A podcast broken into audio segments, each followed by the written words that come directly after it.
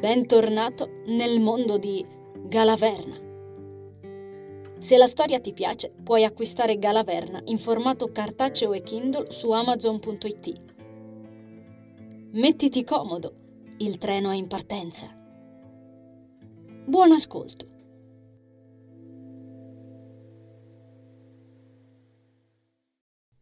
Anisa fu sbalzata all'indietro, come se una forte pressione dall'interno dell'iride del gigantesco gabbiano non avesse gradito l'intrusione e l'avesse respinta. Qualsiasi tipo di forza fosse, la investì in pieno. Esalò un singulto spezzato, più per la sorpresa che per il dolore, e fece un volo oltre il parapetto del piano superiore in cui si trovavano. Malengo! Alberto, che diavolo combini per l'amore dei tuoi avi? Sentì esclamare il guardiano, mentre il suo corpo, che le sembrava pesante come il piombo, ricadeva verso il basso, impotente. Un velo nero la accecava, impedendole di vedere. Nazar si manifestò all'istante dietro lei, arrestando la caduta lo percepì distintamente balenare dal nulla materializzandosi nel vuoto e impattare sul suo corpo, frenando la discesa verso il suolo.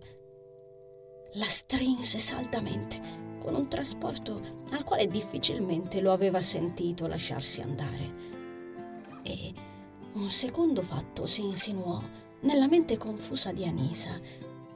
Nazar sapeva era perfettamente consapevole di quanto appena successo, anzi, forse ci aveva capito più lui che lei. Ma non era certa che anche lui avesse visto qualsiasi cosa si fosse palesata alla ragazza nella dimensione bianca. Dunque sì, era stata una visione, si disse, mentre la sua mente riemergeva lentamente dal baratro e la sua vista si rischiarava suo cuore si strinse. Una visione del futuro. Ne era certa. Dunque, Nazar sarebbe morto. I due si materializzarono nella stanza in cima al faro, trovando il guardiano in groppa al gigantesco gabbiano. L'enorme animale frollava le ali, provocando violente folate di vento ed esalando versi paurosi. Nazar li stava proteggendo da quella corrente ancor prima che arrivassero nuovamente in cima.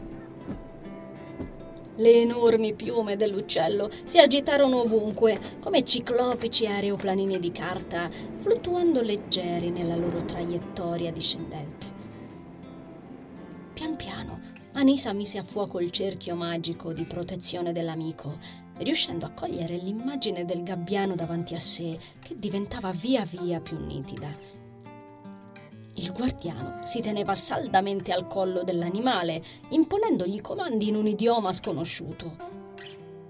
Anisa provò a farsi forza, spingendo sui gomiti, ma il suo corpo si rifiutò di collaborare. Si sentiva paralizzata dalla vita in giù. I suoi muscoli sembravano di pietra. Non se ne spiegava il motivo senza fretta. Intervenne Nazar, ma non in tono di rimprovero. La ragazza si girò a fissarlo, in piedi dietro di lei, mentre controllava senza difficoltà il cerchio magico attorno a loro, con gli occhi illuminati dalla sua rassicurante energia azzurra. Anisa allentò la spinta e si rilassò. Non sarebbe comunque riuscita a muoversi in quelle condizioni studiò il profilo etereo dell'uomo, deglutendo, rivivendo nella testa le immagini della visione. Ma Nazar poteva morire. Non che lei sapesse. E perché mai si sarebbe sacrificato per quel. per quella donna, posto che fosse una donna? Beh, lui l'aveva chiamata. Si sforzò di ricordarne il nome. Enville, qualcosa del genere. Un nome femminile, le pareva. Ah, in ogni caso contava poco. Inoltre, anche in quel caso, non le era sembrato un fuoco fatuo qualsiasi. Proprio no. Non che Banjuk si sarebbe interessato ad un qualunque spirito vagante. Possibile che anche quello fosse... Il guardiano scivolò fluidamente, con delle movenze che ostentavano un'eleganza fuori dal comune, giù dal collo del gabbiano, finalmente calmo. L'animale si voltò a guardare dritto negli occhi di Anisa per una seconda volta e lei credette quasi di finire nuovamente risucchiata in quello sguardo. Invece, con enorme sorpresa, lo sentì scandire Tu hai sbirciato nel futuro avvalendoti del mio potere. Chi sei mai, creatura? In un tono che non nascondeva la sorpresa, frammesta ad una viva curiosità. I due occhi impressionanti del volatile la studiarono, mentre il cuore di lei perdeva colpi. Sai parlare! esclamò Anisa, quasi atterrita. In tante incarnazioni ne aveva viste di cose, ma un animale sacro in grado di parlare era nuovo perfino a lei. Il guardiano si voltò a fissarla. Solo allora la ragazza poté finalmente osservarlo in tutta calma, come non le era riuscito di fare fin tanto che l'uomo tentava di domare il gabbiano. Quegli occhi narravano storie. L'energia intrisa in essi delineava intere esistenze. Era come spirciare attraverso le porte di altri mondi, posti in universi molto lontani da lì. Le iridi cerchiate d'argento, in continuo movimento, si posarono su di lei, snudandola completamente. Non c'era barriera mentale che potesse resistere a quello scrutare. Non credeva neanche Nazar capace di una cosa simile. Il guardiano, che onestamente si era aspettata molto più alto e che invece sormontava Nazar di pochi centimetri, si fece spazio tra il tappeto bianco delle piume che ricoprivano l'intero pavimento, facendolo sembrare un letto innevato. La copiosa barba, anch'essa argentea e luminosa, come una luce che rifulge dall'interno, si disse Anisa, ricadeva in terra morbidamente e ne si poteva intuire la lunghezza nonostante fosse celata dalle piume. La intravide snodarsi sotto la candida coperta per un metro buono mentre l'uomo si spostava. Quando fu a qualche metro da lei, le sembrò quasi che il suo corpo potesse esplodere. L'energia dell'individuo pulsava come un cuore titanico ed eterno e ne era sicura, alimentava l'intero faro. I fuochi fatui, che si stavano solo allora distaccando dal piccolo sole sul soffitto, danzarono ritmicamente sulle onde di quella musica invisibile. Anisa studiò l'uomo Guardò la runa Uruz impressa sulla fronte di quella testa glabra e chiarissima. Il luccichio caldo del piccolo sole lanciava strisce lucenti sul pavimento di legno scuro, rendendo quei passi ancora più solenni. Tutto l'essere del guardiano sembrava sprigionare luce. La sua pelle così chiara pareva quasi esangue. Solo quando le fu ad un palmo dal naso, intravide dei minuscoli fiori tra il pervinche e il viola crescere spontaneamente tra i filamenti argentini di quella barba fittissima. Dei fiori che lei conosceva bene. Erano splendidi ed anche sì sembravano brillare. Si costrinse a non toccarli, ma moriva dal bisogno di farlo. Suo malgrado cercò un odore tra quei petali e non ottenne niente, come ricordava. Nazar vibrò. Anissa lo avvertì chiaramente. Era come se la vicinanza del guardiano interferisse con la presenza dell'amico. Una cascata di brividi le prese ogni centimetro della pelle. Ed il guardiano era indebolito, si disse se fosse stato al pieno delle sue forze, non avrebbero potuto neanche avvicinarlo, intuì. Per qualche tempo l'uomo sembrò scrutarla, taciturno, increspando in un'espressione enigmatica le carnose labbra rossastre tracciate da minuscole cicatrici. Nazar non emise un suono. Quando il gabbiano provò a rompere il silenzio, il guardiano lo interruppe con un gesto, sollevando una mano dalle proporzioni non indifferenti, appesantita da anelli e bracciali dorati che la ragazza intravide a malapena. La colpirono quelle mani così grandi, sicure e robuste, e percepì che avevano conosciuto battaglie, amore, malefici e magie. Una sola imposizione sembrò increspare l'aria attorno a loro. Fu certa di intravedere il piccolo sole aumentare leggermente in proporzioni. Come a confermare la sua teoria, i fuochi fatui, che fino a quel momento avevano galleggiato attorno a loro, posandosi attorno tra la barba del guardiano, rendendo l'atmosfera ancora più surreale, risalirono fino al soffitto, cercando ancora l'energia del sole. Finalmente il guardiano parlò. Questa ragazza utilizza il Mesh Mary, eppure è una trasmutante. Perché addestrarla a padroneggiare un tale potere? Se non vado errando è opera di Takoda e dei magici, non è forse la verità? Come per darsi conferma del fatto, scostò la frangia che nascondeva la fronte di Anisa. Sopra di essa, infatti, ancora risplendente di energia arancione ed emanante calore, sfavillava il simbolo di quel potere. Il guardiano lo esaminò senza fiatare, fino a che non lo vide scomparire alla sua vista. Sollevò quegli occhi indescrivibili su Nazar. Lui non fiatò sei un vero demonio, vecchio mio. In cosa hai trasformato quest'anima? Nazar non ha colpa. Né la scelta di proseguire è stata mia. Intervenne Anisa domando la rabbia.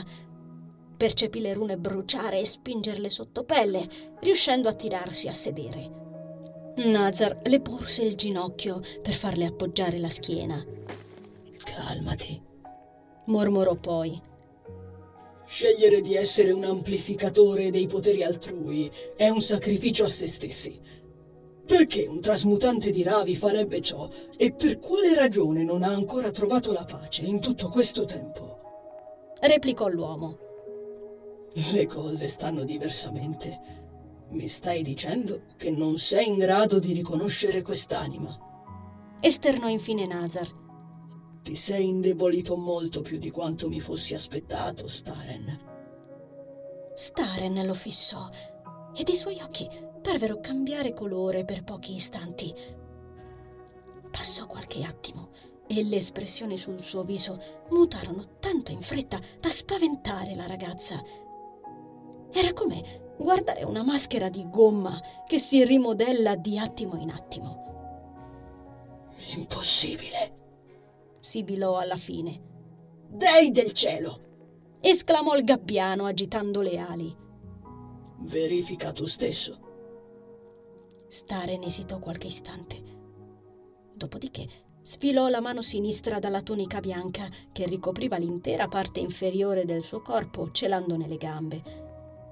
Anisa non poté fare a meno di studiare le trame complesse che intessevano quel materiale simile al raso cercò di decifrare quei simboli, crittogrammi, così simili a rune, e non ci riuscì. La mano esitò ancora, sospesa sulla sua piccola testa bionda. Poi ci si posò con delicatezza e la corrente elettrica che ne flui fu così potente da farla urlare. Quando Staren staccò la mano, i capelli di Anisa rimasero dritti impregnati di elettricità statica. L'uomo nascose nuovamente la mano in tasca, il volto sospeso tra sorpresa e incredulità. Tu sei Rudy, per tutti i cieli. Sussurrò estasiato poi, guardando la ragazza con occhi nuovi. Un sorriso incredulo si allargò sulle sue labbra. Pensavo fossero leggende, non credevo che esistessi davvero. Esisto e come? replicò lei ingrugnendosi, tenendosi la testa indolenzita. A quel punto Staren buttò la testa all'indietro e rise, e tutto attorno a loro vibrò, agitando i fuochi fatui. Quella voce era insopportabile in quel tono. Anise era sicura che presto le pareti si sarebbero sgretolate. Osservò con spavento il sole sopra di loro aumentare di dimensioni e le sembrò troppo grande. Il calore aumentò improvvisamente, facendosi insostenibile. Per l'appunto, sottolineò Nazar sembrandole divertito. Sacro Todorkoi, placati, mio padrone, distruggerai tutto. Si inserì allarmato il gabbiano. Ridi con me, Alberto, caro mio, replicò l'uomo mentre lacrime di risa gli scivolavano sul volto.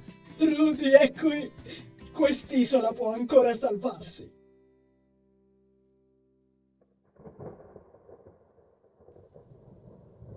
Il cielo si scurì in fretta, ruggendo tuoni. Dennis sbirciò il vento che fustigava il tendaggio sui tavoli esterni. Per nulla hai saltato. Avrebbero dovuto spostare all'interno anche i coperti della balconata. Si prospettava un temporale imminente. Era atipico in quella stagione, non lo allettava granché la sfacchinata. Si sentiva sfibrato quella mattina. Il sibilo dei roller della fatina dei pattini lo fece rabbrividire e lo osservò uscire in un lampo all'esterno per iniziare a disfare le tavolate prima ancora di rendersi conto di cosa stesse facendo. Quella sua frenesia e quella voglia. voglia? In realtà Pietro sembrava più vittima di un'abituale sequela di automatismi. Di fare lo irritò. Dan stiracchiò le grandi spalle, indispettito. Beh, non sarebbe certo stato da meno. Si affiancò al ragazzo e incominciò a disassemblare la mise en place a sua volta, sforzandosi di non incrociare neanche per sbaglio gli occhi verdi di Pietro. Ma alla terza volta in cui la fatina lasciava richiudere la porta a vetri sul naso di Dennis, quasi come se volesse fargli dispetto, lui dovette trattenersi dallo scoccargli un'occhiata truce. Si sentiva un nervo scoperto la sua testa macinava all'infinito l'immagine della misteriosa ragazza bionda delle scale. Le sue gambe volevano strapparlo a quel posto, lontano da lì. Non successe, ovviamente. Proseguì il lavoro, dopo aver coscienziosamente bloccato la porta a vetri con un puntello in legno spezzato a metà, per impedire al simpaticone di sbattergliela sul muso un'altra volta. Sopra le loro teste il cielo diventava più livido e il vento scudisciava le onde. I gabbiani volavano bassi, sempre a caccia di prede nonostante quella corrente. L'unica cosa che fece sorridere Dennis fu trovare Isa sulle spalle di un Andres inaspettatamente sorridente. Fatto che lo stordì, niente più e niente meno. Su quel volto rude le labbra disegnavano l'espressione di qualcuno che il ragazzo non conosceva. Era come guardare uno sconosciuto con la sua cuginetta in groppo. Non ricordava neanche l'ultima volta in cui lo aveva visto sorridere. Non di meno, attorno ad Andres sembrava albergare una nebbia di nervosismo quasi tangibile, che si poteva intuire solamente dalla frenesia con il quale l'uomo si spostava nel cucinotto, tagliuzzando verdure a tutta velocità, la ragazzina rideva sguaiatamente sopra di lui, ascoltandolo imitare il rumore del coltello in versi buffi. Presto quel bislacco za za za za za za za za pronunciato da Andres e la risatina penetrante della bimba diventarono quasi intollerabili e Dennis si accorse che la pelle gli si stava accapponando. Fu come sentire un piccolo esserino camminargli sopra le braccia ed era curioso era come se il brivido che avvertiva arrivasse da fuori e non da dentro. Il ragazzo si rimirò l'avambraccio, aggrottando la fronte, studiando lo strano fenomeno che gli increspava la peluria sulle braccia. Controllare le prenotazioni, prego!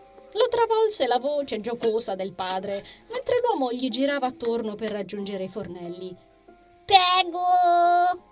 Fece eco Isabella, scoppiando poi a ridere di nuovo. Quasi inquietato dalla situazione, Dan lanciò, senza nessuna ragione, uno sguardo alla lampadina fulminata, come da copione. Poggiò le stoviglie pulite sul ripiano, distanziandole da quelle che aveva sistemato Pietro di almeno un metro, dopodiché colse un guizzo di movimento con la coda dell'occhio. Si girò spontaneamente verso la porta finestra della stanza, da cui si intravedeva lo spicchio di cielo livido. Che era stato? Un animale? Pa, le hai messe le trappole per topi, giusto? Prenotazioni, prego! ripeté lui, aggirandolo per la seconda volta con una pirofila tra le mani. La schiaffò nel forno, mentre Isabella imitava il rumore di un motore, spernacchiando della grossa. Dennis scosse la testa e si avvicinò al vetro, scostando una tendina.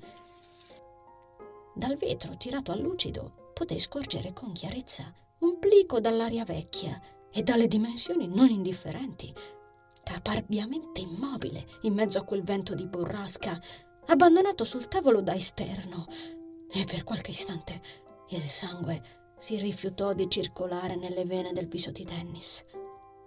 Cosa? Il ragazzo spalancò la porta sul tempo tetro, nello stesso istante in cui un lampo maluginava nel cortiletto. Non appena l'uscio venne spalancato del tutto, Dan si catapultò fuori e fissò il tavolino. Del libro non c'era traccia.